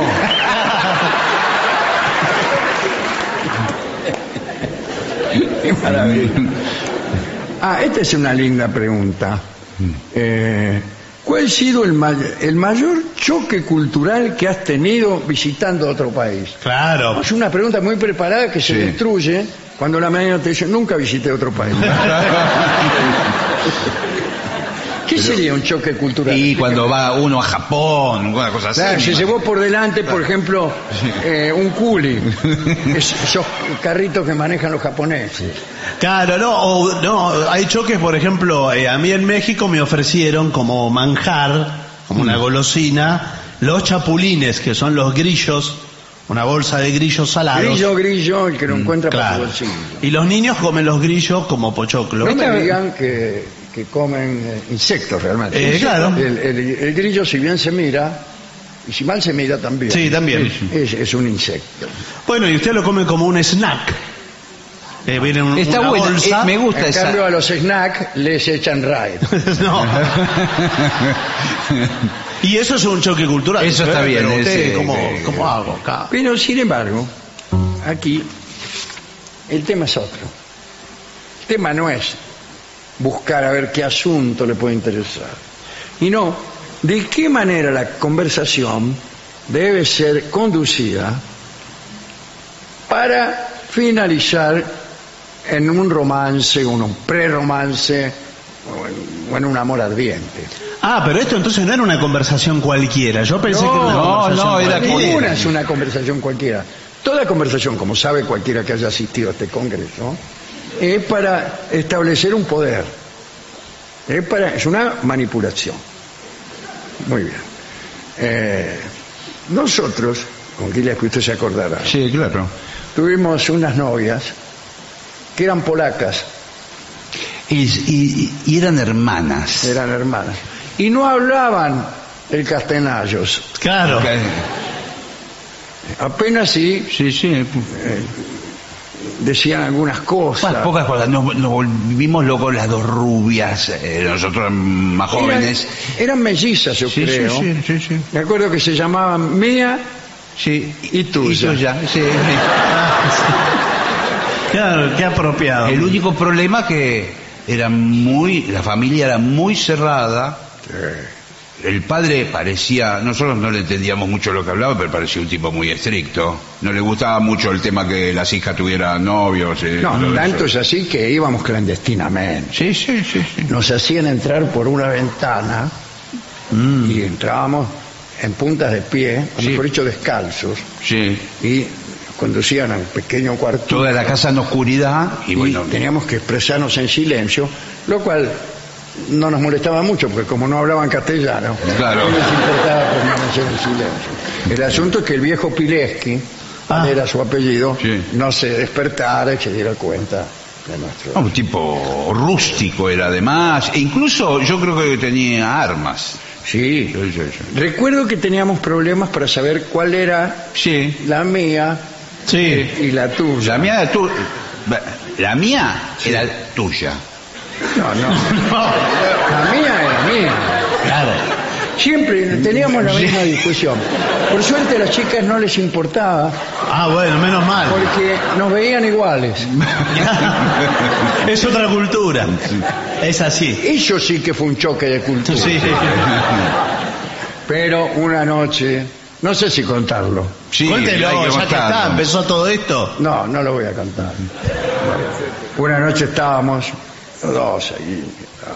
Lo, lo raro que, que éramos, siempre íbamos los dos juntos y ellas dos juntas. Eh, Claro. Eso claro, no se separaban. No. No, porque el padre se los había prohibido Ah, también. separarse. Y bueno, también les había prohibido yacer con individuos. Sí, claro. Pero si se trataba de cumplir solamente una de, de- Claro. de las órdenes del padre, cumplían esa, la de no separarse. Y estábamos- eh, habían traído, recuerdo, un, eh, un cartel escrito en polaco, Sí. que no entendíamos lo No que entendíamos difícil, ¿no? todo. entonces, de algún modo nos hicieron eh, comprender que para no hablar y despertar al padre, solo teníamos que señalar Exacto. cada frase, que estaban numeradas, uno, dos, tres, estaban en polaco. La uno quería decir, ay, Ah, Bueno, eran para la situación amorosa. Claro, todos la dos, mi amor, es Sí. decir, eh, Stukiewicz. ah, ah, bueno. Y entonces, pero nos, igual como nosotros no decíamos nada, Daba igual. solamente poníamos el dedo Claro. en el número correspondiente y ellas... mm, Bueno. bueno, Y para no hacer ruido. Habíamos puesto el dedo Sí. en una muy grava. Es una de las últimas. Eh, una que quería decir, eh, no me acuerdo, Ni lo diga. Etcétera. algo de 20 centavos, qué sé yo. Sí. Bueno, pero todo eso para que no escuchara al padre ni nada. Claro, pero como estaba escrito en polaco, el padre lo intuyó de alguna manera. ¿Ah, Sí, sí? sí, se empezaron a escuchar ruidos. Ah, escuchó los ruidos propios del amor. Sí, sí. Y eh, nosotros estamos ahí y aparece el padre. Apareció el padre, se ve una sombra, una figura de dos metros de altura. Una escopeta Sí. del tiempo de la inundación. Señor. y hablando en, en polaco. Sí. Eh, eh, algunas palabras Sí, se algunas se entendían. entendían. Por ejemplo, caramba. Ah, caramba, decía. Y pudieron huir. Eh, y ustedes Sí, sí, eh, dijo. morir. Eso se entiende. ¿Sí? Igual en un momento determinado Rubén le, le dijo que era subgerente de una empresa.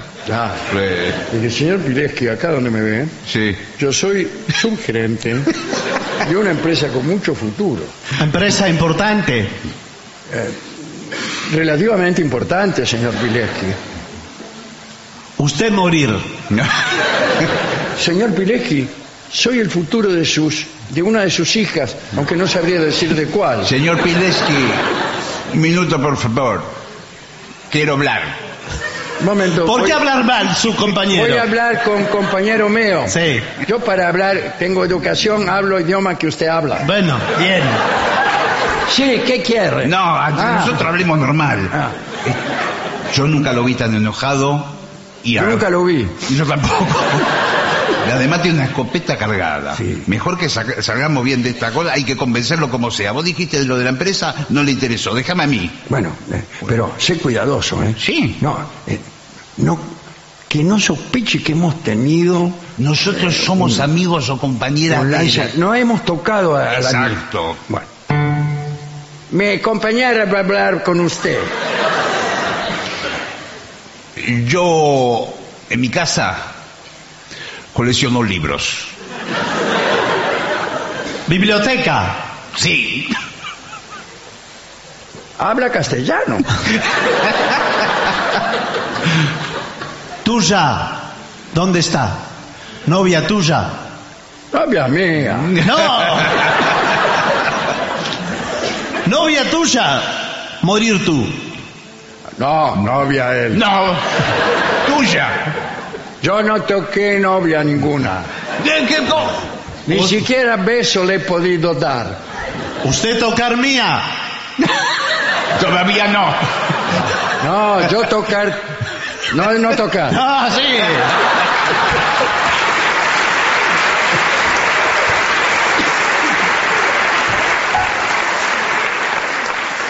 Señores, vamos a hacer una breve pausa para dar comienzo al bailongo.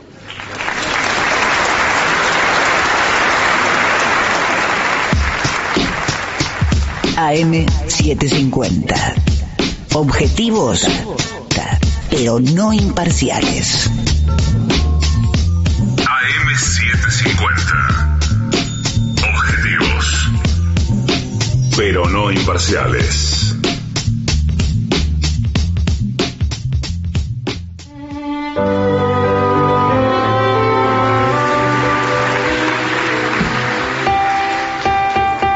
Y ya llega al campus de la Universidad Nacional de Villa María nuestro querido y nunca bien ponderado maestro, el sordo Arnaldo Gansé. Y acompañan esta noche nuestro querido maestro, los integrantes del trío nombre, el señor Marcos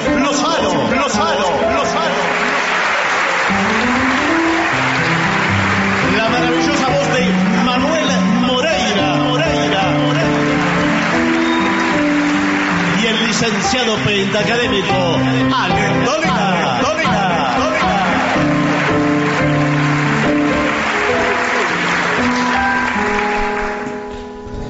Bueno, maestro, bienvenido. Usted bienvenido a la gente del trío sin nombre. Hola, ¿qué tal? Muy buenas noches, ¿cómo le va? Eh, hoy les dejo en sus manos lo, lo- casi lo que quieren hacer. No sé por dónde quieren arrancar. Eh, Habían pedido ¿Qué habían pedido? rezo por vos. ¿Rezo Ah, por rezo vos? por vos. A ver. Una pregunta, porque yo traje de Buenos Aires un set de percusión. Un set. Sí. Bueno, tengo maracas, No, no, no, no, no. bueno, y tengo pandereta. Sí. o maraca. No. Mejor pandereta. Ahí va.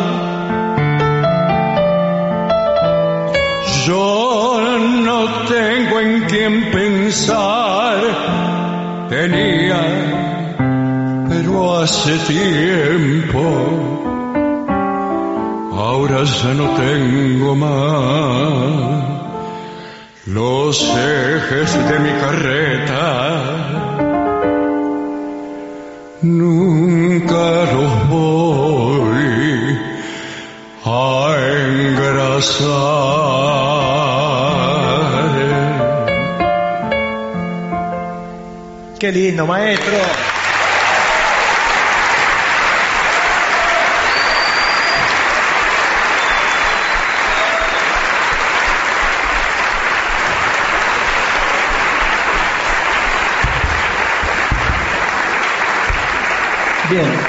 ¿Qué?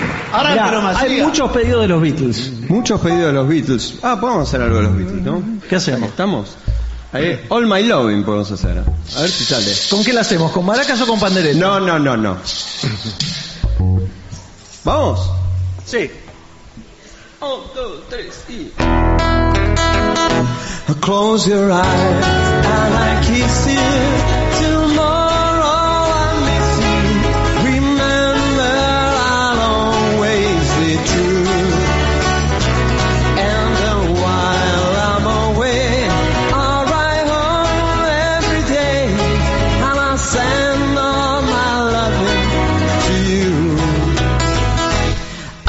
time.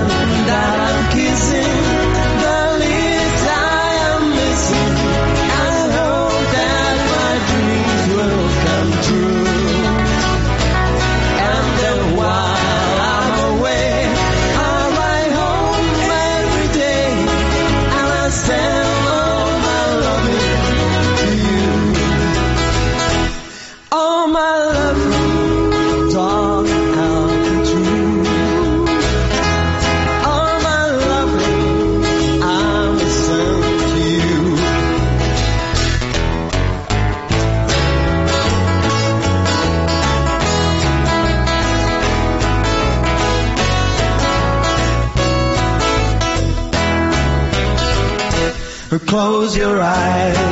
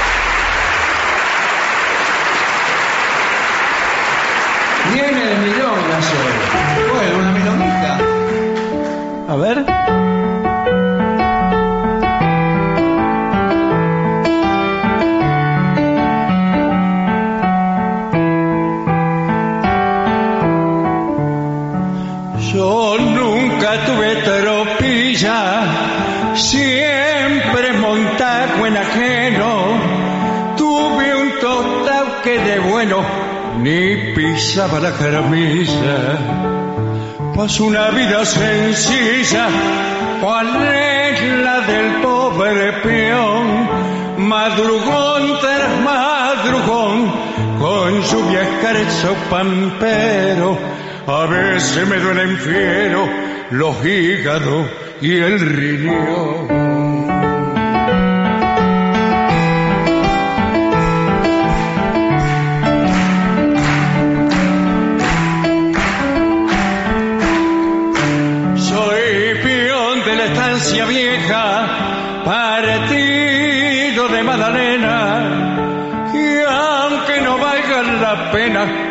Anote que no son quejas. Un portón lleno de rejas y allá en la estancia un chalet. Lo recibirá un ballet que anda siempre disfrazado. Mas no se asuste, cuñao y por mí pregúntele. Ni se le ocurra decir que para visitarme. Diga que viene a cobrarme y no han de dejar pasar. El hombre le va a indicar que siga los bucalitos.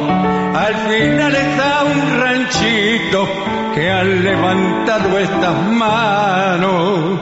Esa es su casa paisano y ahí puede pegar el grito.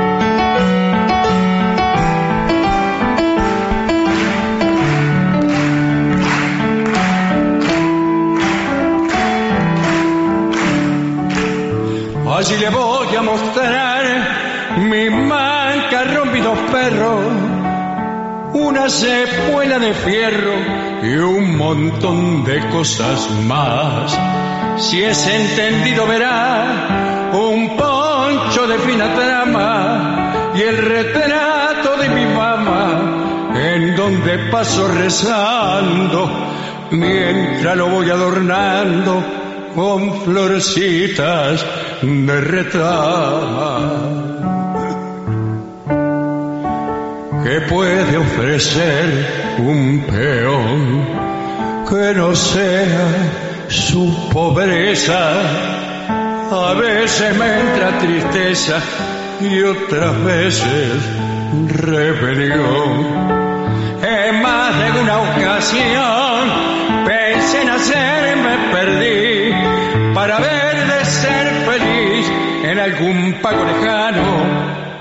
Pero la verdad, paisano, me gusta el aire de aquí.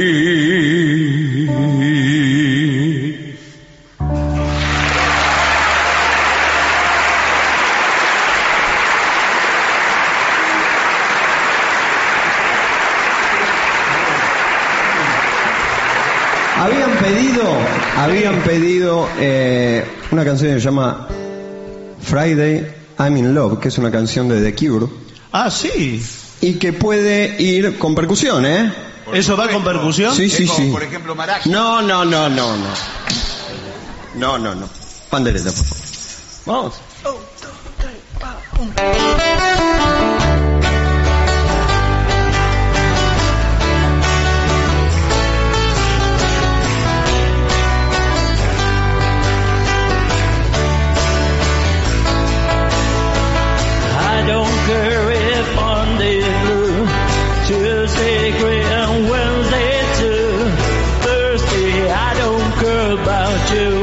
Friday, I'm in love. Monday, you come fall apart. Tuesday, Wednesday break my heart. Oh, Thursday doesn't even start. It's Friday, I'm in love. Saturday, wait. Sunday always comes too late, but Friday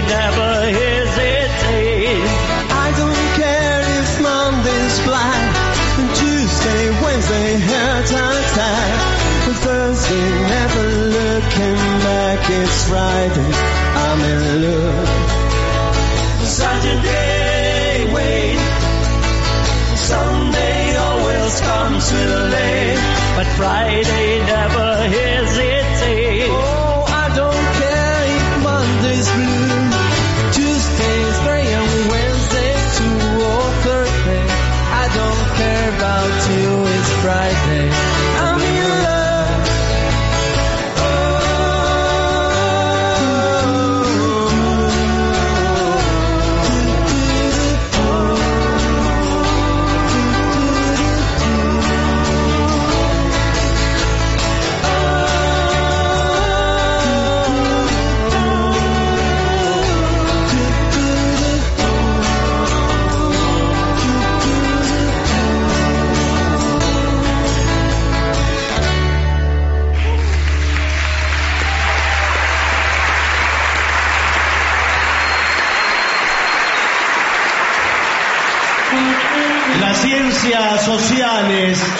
encuentran explicación al resplandor dorado que emite la trompeta de.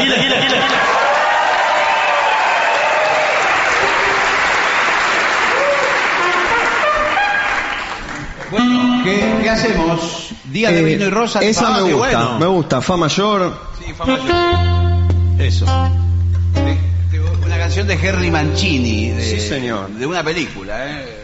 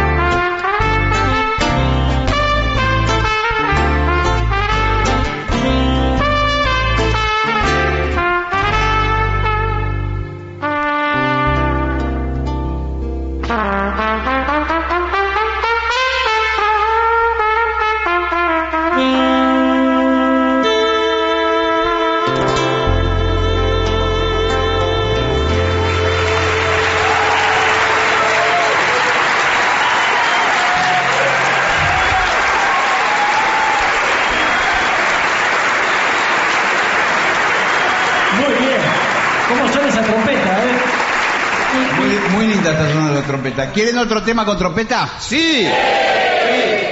Eh, podemos hacer un tema dedicado a un gran relator futbolístico, Sí. Walter Nelson Mann. Walter Me Nelson gusta. Mann, una canción de Herbie Hancock. Sí, señor. Y le puedo ofrecer eh, la maraca. La pandereta. Bueno, La pandereta. Muy bien. ¿Estamos? ¿Sí? ¿Ok?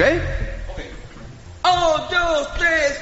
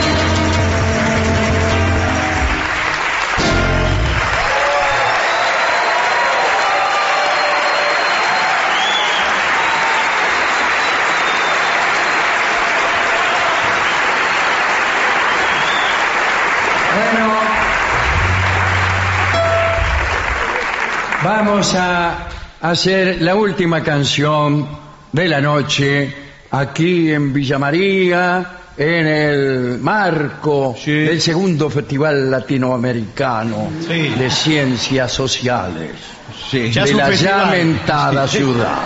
Empezó siendo un foro y terminó siendo un festival, mire. Muchas gracias a todos los que han asistido esta noche. Muchas gracias de verdad.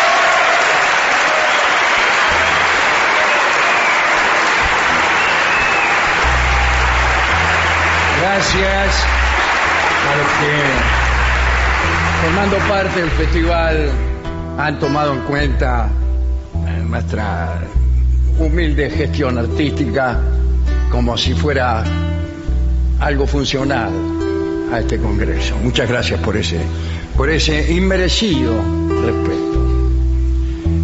Vamos a hacer ahora una canción que tiene que ver con nuestra retirada. Sí, sí, claro, es verdad. Después de cantar esta canción nos vamos a ir, lamentablemente.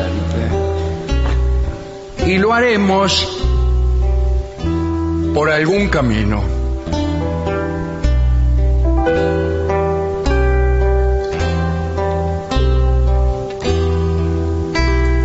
Por algún camino yo la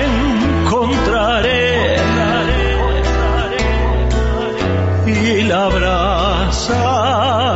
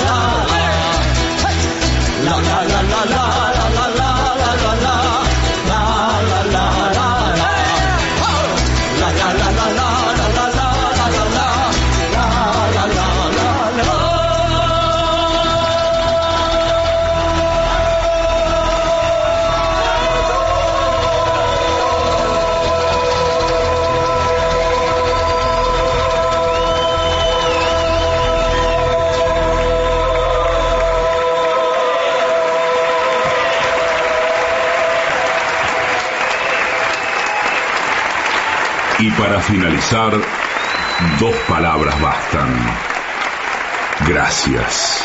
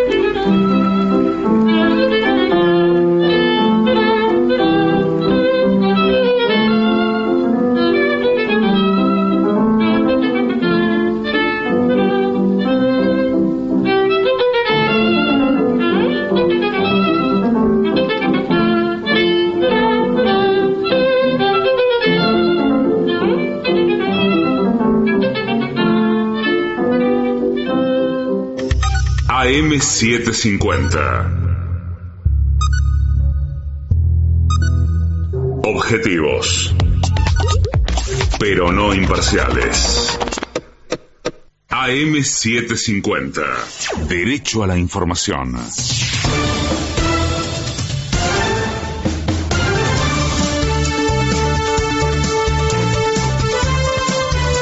Hora 1, 53 minutos en todo el país. Temperatura y sensación térmica en la ciudad de Buenos Aires, 20 grados una décima, cielo algo nublado, humedad 68%.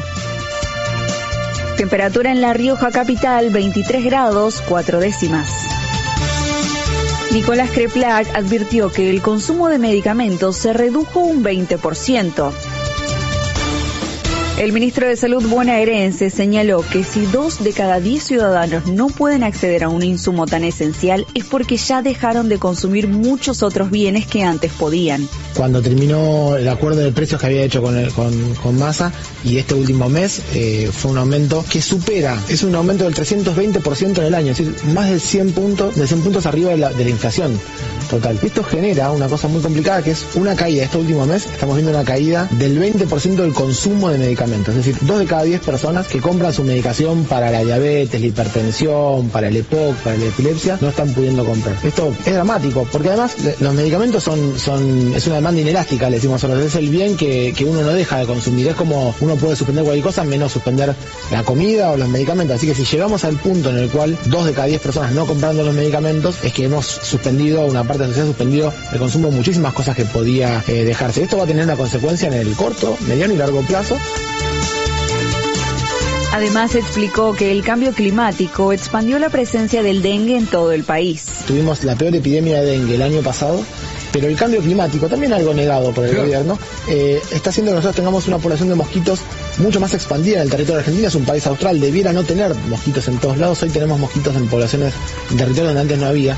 Por primera vez tuvimos dengue durante todo el año en el norte argentino. Y es la primera vez que tenemos, recién empezado el, el verano como estamos ahora, tantos casos de dengue. Así que se avisora una nueva campaña con muchos casos de dengue, que yo quiero recordar que es muy importante que nos cuidemos. El dengue sale de un mosquito que se cría en nuestras casas, o muy cerquita, en el agua fresca, en el agua limpia, en el agua eh, cristalina que puede haber en un bebedero o en algún lugar así. Hay que evitar esos lugares en las casas de uno porque ahí está el mosquito que nos puede contagiar.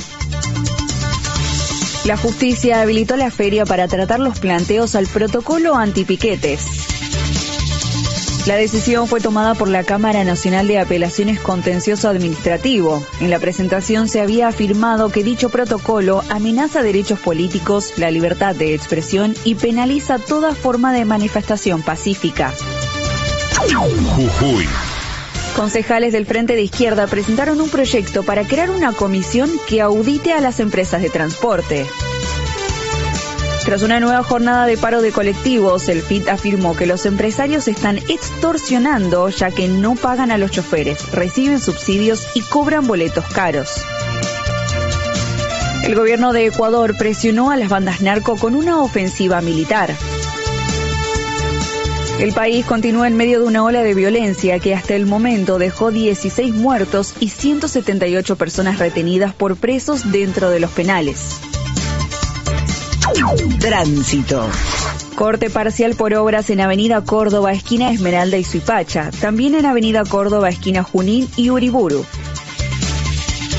Temperatura y sensación térmica en la ciudad de Buenos Aires, 20 grados una décima, cielo algo nublado, humedad 68%. Temperatura en La Rioja capital, 23 grados, 4 décimas. Diana Mejías. Somos AM750. Derecho a la información. Más información en www.pagina12.com.ar. AM750. Pero no imparciales. AM750. Objetivos. Pero no imparciales. 2918 días. Milagro Sala. Presa política. Estás escuchando Malena. Malena 750. Tangos de trasnoche.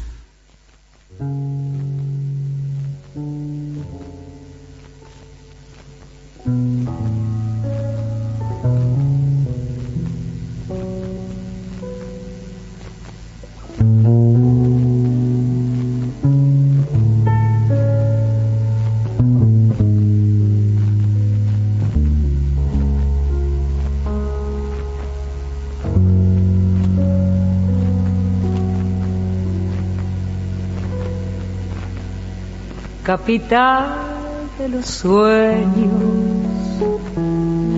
Buenos Aires te nombro, asomada al asombro de sentirme en tu piel, palpitando en el pulso de los diarios sucesos y en el místico beso de tu boca de miel, de los sueños, latitud de la rosa, insinuante y hermosa me enseñaste a querer.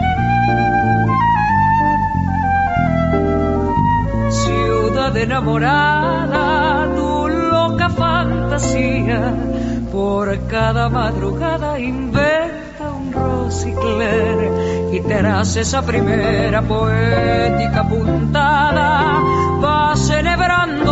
Que obligan a crecer, ciudad que me enamoras, tus tardes arboladas. Se van por las barriadas en busca del gorrión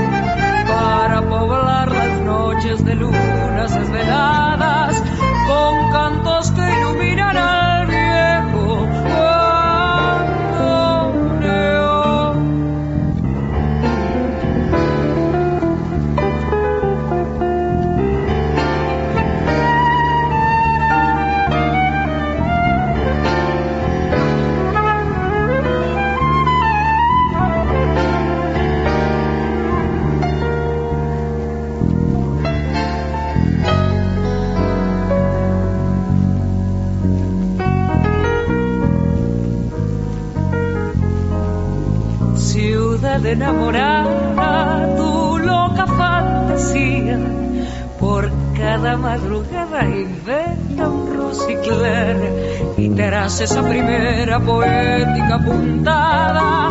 Vas celebrando días que obligan a crecer, ciudad que me enamoras, tus tardes arboladas se van por las barriadas en busca del gorrión para poder